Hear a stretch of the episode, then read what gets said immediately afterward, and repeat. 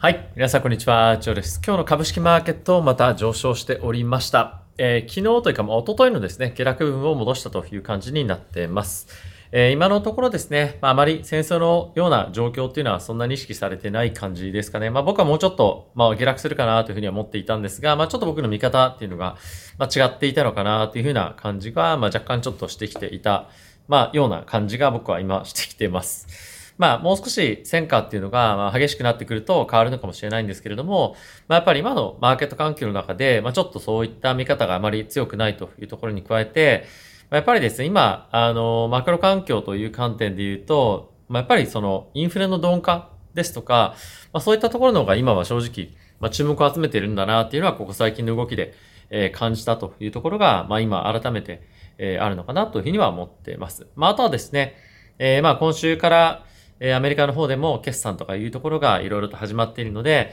えそういったところの中身っていうのもすごく、え今後は重要になってくるんじゃないかなと思います。でやっぱり今、アメリカの株式マーケットにおいて、まあ、重要度っていうところは、えやっぱり今の経済指標というところと、まあ、あとは決算ですよね。まあ、こういったところ、そして、えまあ、それらが自然と繋がっていく、えまあ、金融政策というところにですね、え今後は目を向けていくように、ま、なるんですけれども、ま、やっぱり戦争については、え今後本格的に、えー、例えばアメリカがイランと戦争するみたいなことにならない限り、まあ、大きな、まあ、影響にはならないのかなというところと、まあ、あとはですね、実際にそうなったとして、えー、アメリカの株式マーケットにどれぐらい影響あるかっていうのは、まあちょっと今の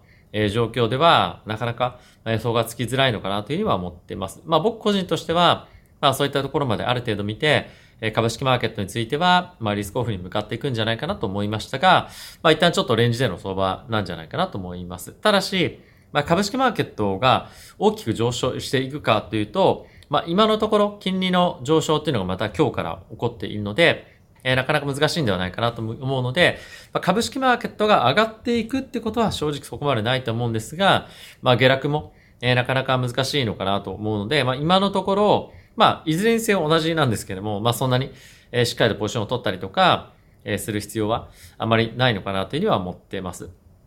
はい。まあ、あとはですね、金利がまた上がってくるということで、まあ、金利が上がってくることで、まあ、株価がですね、買われるっていうのは、まあ、ないと思うんですよね。今のマーケットのタイミングで。はい。なので、まあ、今のこの金利上昇の局面において、えー、積極的なリスクテイクみたいなものはあまりないのかなというふうには思います。なので株式投資してらっしゃる方については、まあ今はですね、ほぼ何もしない期間みたいな、えー、正直感じになっている、もしくは、えー、リスクオフの、えー、今動きっていうのをしている人も、えー、結構いるんじゃないかなと思います。はい。まあ、このあたりは、どういったポジションを持っていて、どういった時間軸で投資してるかとかいうところにも非常に大きく、えー、左右はされていくんですけれども、まあ今積極的な株の買いっていうのは、まあグローバルで見ても今、まああまり正直話聞かないかなというところと、まああとは友人においても、まあそういうふうにしてるよっていう金融機関で働いてる人たちっていうのは、まあそんなに、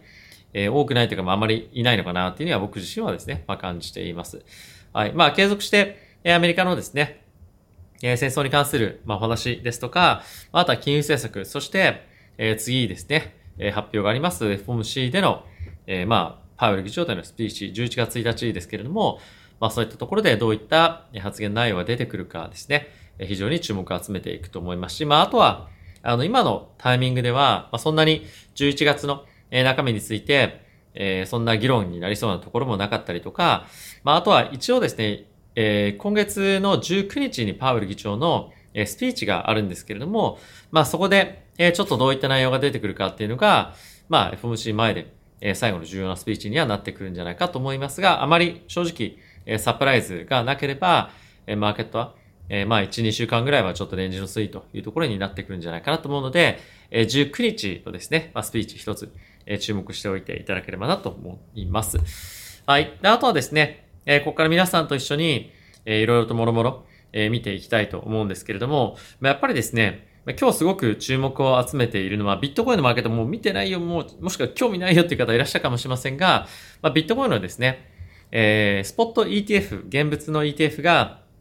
えー、承認されたみたいなニュースがですね、まあフェイクニュースだったんですけども、まあ出てきたことによって、えビットコイン10%弱ぐらいですかね、まあ上がったタイミングもありました。まあそれはフェイクニュースだったということもあって、まあ最終的には、あまり影響がなかったんですけども、まあその後でもしっかりとビットコインがじわじわ上がっていってるような状況なので、まあそういったいろんなアセットクラス見ておくのも一つ面白いんじゃないかなと思っています。まああとは後ほども詳しく見ていきますが、えドル円に関してもですね、150円、えトライしに行くか、まああのそういった水準感で今、ふわふわふわふわしているので、えそういったところがですね、あの、どっちの方向に触れていくのかっていうのが、まあ、非常に面白いポイントになってくるんではないかなと思っています。えおそらく19日のえパウル議長のスピーク、あの、スピーチっていうのは、まあ、結構ですね、ハト派に、えー、あ、すいません、高派的になると思うんですね。まあ、つまり、まだまだ金利は上がっていく可能性があるよとかですね。まあ、そういった、あの、趣旨の話になってくると思うので、え、どちらかというと、ドル円っていうのはまた、まあ、再度、まあ、あの、上昇するっていう方向に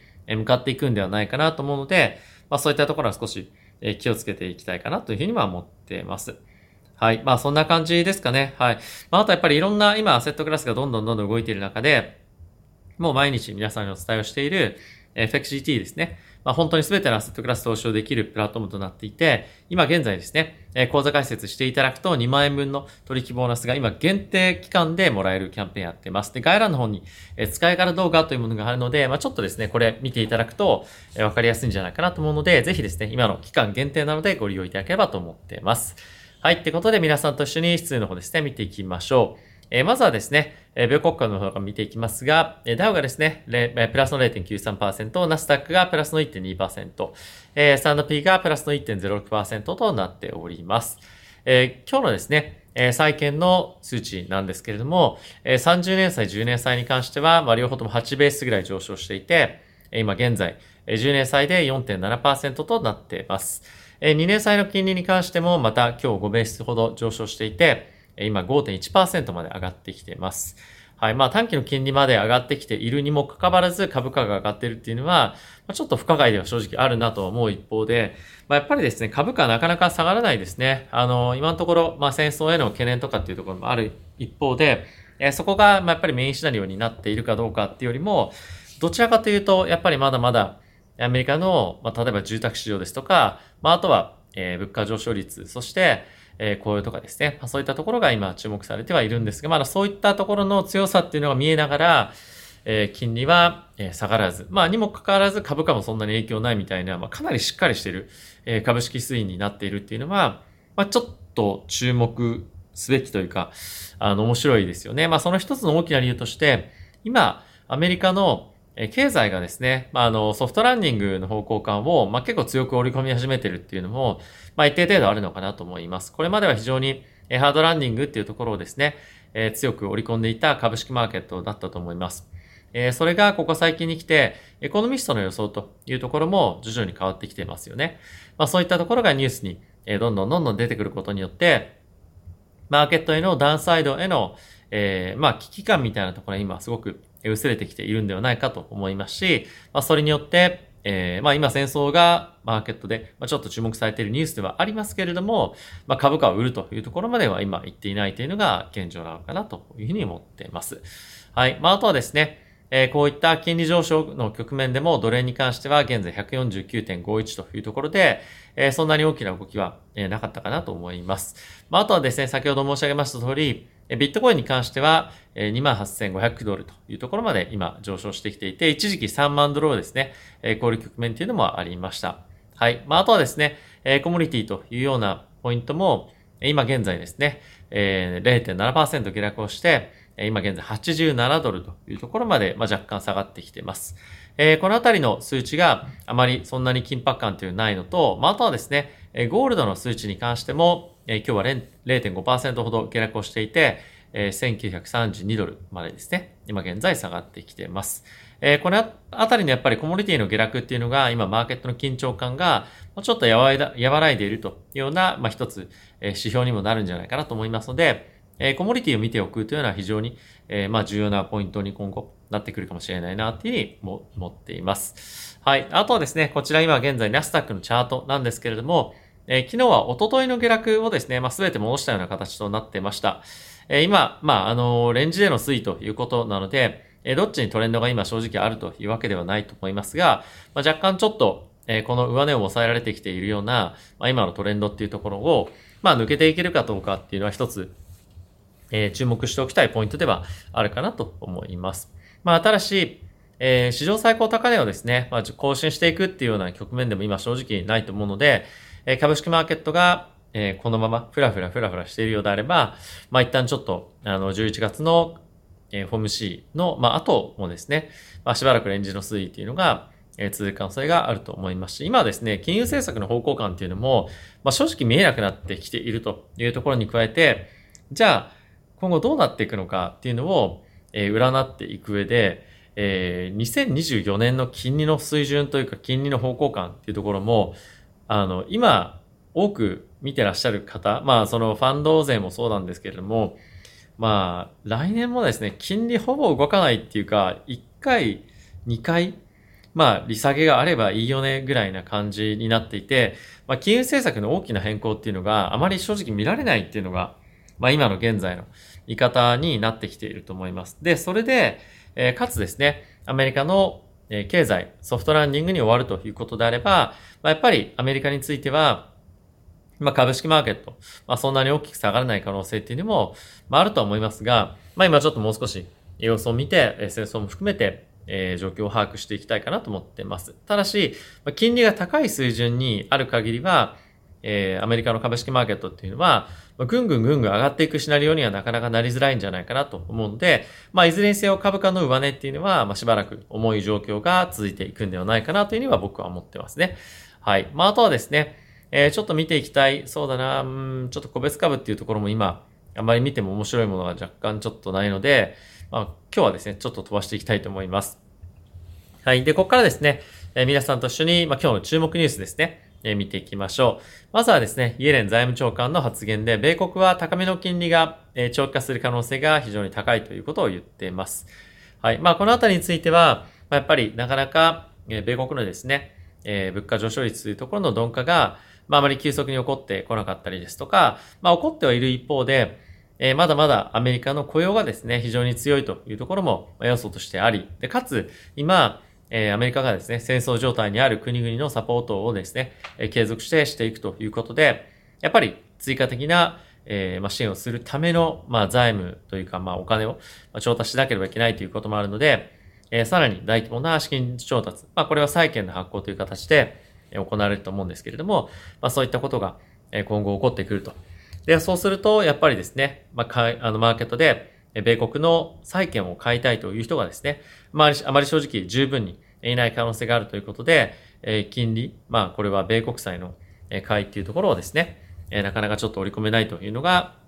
今の市場環境として、えあるんではないかなというふうには思います。はい。まあ、あとはですね、えシカゴ連銀総裁の発言で、米国のインフレ鈍化っていうのは一時的なものではないと。まあ、つまり、え継続的な鈍化につながっていくんではないかというふうに、まあ、今ですね、マーケットは、まあ、マーケットは、まあ、シカゴ連銀総裁は、まあ、言い始めていると。まあ、これは一つすごく、あの、まあ、いい趣旨の発言だと思うんですけれども、あまりこういった発言をする人っていうのはですね、今マーケットにいないというか、あの、まあ、こういった発言をさせ、することによって、マーケットはちょっとやっぱ安心感を持ってしまうので、あまり連銀総裁としてこういった発言をですね、他の人っていうのは、まあ、してこないと思うんですね。まあ、そんな中こういった発言が出てきたっていうのは、まあ、結構面白い、えー、一つのまあ内容だったんじゃないかなとは思います。はい。まあ、あとはですね、えー、フィラデルフィア連銀総裁のコメントとして、えー、金利上昇がですね、えー、住宅の値上がりを招くということを、えー、言っていますと。で、これどういうことっていうふうに、まあ、思うかもしれませんけれども、ちょっとこちらの、えー、チャート見ていただければと思います。で、これは、えー、家のですね、まあ、住宅の、まあ、販売件数を表している、えー、チャートと思ってみてください。で、え緑が濃くなれば濃くなるほど、住宅の価格がですね、上がっていっているというような、え今、え、状況になってますと。まあ、このチャートですね。で、今、右側に、え、どんどんどんどん、この販売件数がどんどん下がっているにもかかわらず、え、濃い緑になっていってますね。で、これは価格が上がっていると。で、なぜかというと、今の高金利状況において、家をですね、建てて販売するっていう業者だったりとか、まあ人もそんなにいないと。なのでですね、極端なやっぱり供給不足に今陥ってるんですよね。で、今、金利がものすごく高くなっているにもかかわらず、で、かつ、えー、販売件数っていうのもですね、えー、下がってきているんですが、まあ、やっぱり、もう在庫があまりにも少なすぎて、えー、買いたいな、いい家さ、ないかなっていうふうに探している人たちからすると、もう競争になっちゃうんですよね。で、そうなっていることによって、えー、物件の、えー、まあ、値段というのがなかなか下がりづらくなっていると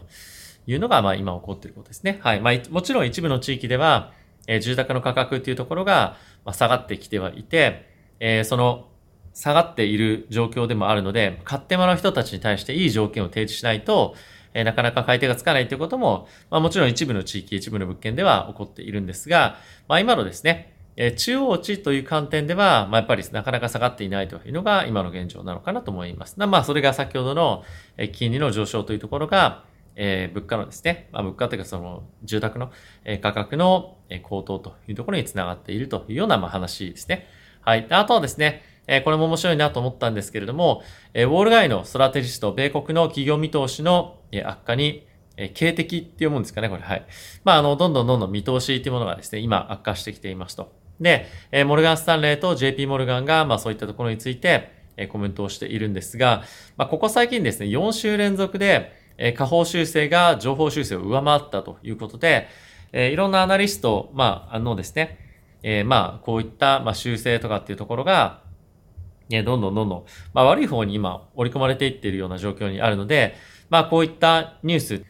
あまりよくはないですよね。はい。まあ、当然なんですけれども、まあ、今そういった状況にあると。はい。まあ、これが、あの、一つ今、若干ちょっとトレンドみたいに今なっているっていうのは、あまり正直良くないことかなと思いますし、まあ、こういったトレンドっていうのはそんなにすぐ、あの、どんどんどんどん変わっていくわけでは正直ないと思うので、まあ、この、今のマーケットがこれまで予想していた内容よりも、まあ、どんどんどんどんいろんな、え、状況を鑑みて、えー、まあ、下方修正するような動きっていうのは、まだしばらく、え、続いていくんではないかなというには思います。まあ、あとはですね、え、こういった動きっていうのはですね、アメリカだけではなくて、こちらにもあります通り、まあ、最近は米国とユーロ圏で1株あたりの見通しの修正が、え、トレンドが再び悪化していると。なのでこれヨーロッパでもですね、今起こってるんですね。はい。まあちょっとこのグローバルでの動きという観点で、えー、こうやって見てみると、まあ少し今、え、状況の悪化っていうところが、ま継続して起こっているっていうのは少し、ま株式を投資する上では怖い一つの要素にはなってくるんではないかなというふうには思います。まあその一方で、え、日本株はですね、結構今注目されていたりとかするのは、ま、非常に面白いポイントかなと思いますが、まあ、やっぱり日本人の今、え、現状からすると、えー、まあここ最近ずっとドル円が上がってきていて、まあこれが反転すればですね、まあちょっと、なんていうんですかね、あの、少し救われるような、あの、気持ちにはなるんですけれども、まあ、やっぱり日本株だけに投資していると、えー、ドル円の、まあ、上昇っていうところをですね、まあ、逃してしまうっていうのも、まあ、これまであったでしょうし、えー、ただ単に、まあ、あの、例えば S&P を持っていたっていう人たちのパフォーマンスっていうのも、ドル円の、えー、パフォーマンスをそこに上乗せ、ここ最近はされてきたので、まあ、日本株でちょっと儲かったわーみたいな、えー、それだけでは全然まあ足りないようなパフォーマンスに、えー、今のところはまあなっていると思うので、まあ、ちょっとそのあたりは、えー、日本株にやっぱ投資今するっていうのは、まあ、結構勇気がいる、えー、判断というか、まあ、選択肢だったりもするのかなっていうのは、うん、まあなんとなくちょっと思ってますよね。で、今ですね、外国人からすると、まあ、日本株に投資するっていうのはですね、やっぱりすごく安いんですよね。ただ単純に考えて。で、えー、ちょっと前からすると、まあ、2割ぐらい、まあ、2割以上ですかね、えー、ドル円が上がってきているということもあって、えー、海外の人、まあ、特にドルで資金を調達している人たちからすると、今のえドル円の、あの、アメリカの、あすいません、日本のえ株式っていうのは、2割3割安くなって買えるのと、まあ正直変わらないと。はい。まあなので、えこれはまあ日本の不動産っていうところもそうですし、え日本株についても投資が集まってるっていうのは、まあそういった側面もえ一定程度あるんではないかなというふうには思います。はい。まあこのあたりはずっと、え円安のトレンドが続くかどうかっていうところも一つはやっぱりあるんですけれども、まあやっぱり今の、えー、金融の政策の、ま観点からすると、こういったトレンドがますぐに変わるってことは正直ないと思うので、えまだまだ、ま世界から日本株への、え投資妙味みたいなものは継続して、えー、まあ、なんていうんですかね、まあ、あるんじゃないかっていうような判断がされていくんではないかというふうに思っております。はい。ってことで皆さん今日も動画ご視聴ありがとうございました。えー、今ですね、まあ、ちょっとドバイの方は、えー、世界的なカンファレンスが行われ始めていてですね、人がすごく、えー、来てます。まあ、ちょっとそれだからといって、まあ、なんだってわけじゃないんですけれども、まあ、結構今のタイミングで、えー、ドバイに来てる人が非常に多いっていうのは、まあ、面白いなと思いました。っていうのはやっぱり、まあ、戦争が近い地域ではあるので、まあ、皆さんどう感じてるのかなと思ったんですけども、あまり正直グローバルで、まあ、それを気にしている感じの人たちまあもしかすると少ないのかなと。っていうのも、えカンファレンスにですね、今来てる人たちの人数っていうのが、もう1万人超えているんですよね。はい。まあ、なので去年よりもさらに大きな規模で、え今回今のタイミングでやってるカンファレンスっていうのは、ま開催されているので、まあ、この中東地域の中でもやっぱりドバイというか、まあ、この UAE に関して何かしら問題が起こるとか、まあ、そういった恐怖を持っている人っていうのは、まあ、改めてまだまだ少ないのかなというのは、あの、一つの発見だったかなというふうに今回思っています。はい。まあ、あの、だからといって、まだまだ今後も継続して、ドバイが100%安全ですよっていうわけじゃ正直、まあないと思うんですけれども、まあ今のところマーケットもしくは、えー、世界的な、まああの、いろんな情勢がある中でも、まだ UAE の安全性とかっていうところが、まあ認知しっかりとされているとか、あまり懸念されてないというのは、まあ面白いなというポイントですし、やっぱり中東の、えー、この戦火、戦争みたいなところっていうのは、まあやっぱり、あの、世界各国に今のところ飛び火していくっていうよりも、やっぱりまだイスラエルの中と、まあ、あの、ガザ地区、まあ、そこで、まあ、あくまでも起こっていることというような、まあ、認識なのかなというふうに、まあ、改めて感じた、えー、今日一日でしたかね。はい。まあ、そんなちょっと雑談ではあったんですけれども、はい。まあ、あの、皆さんがどう見えてるのか、また日本から、えどのようにこのイスラエル戦争って見てるのかなっていうのも、ま、すごく興味を持った、えー、まあ、一つのタイミングだったかなと思います。はい。ってことで皆さん今日も動画ご視聴ありがとうございました。また次回の動画でお会いしましょう。さよなら。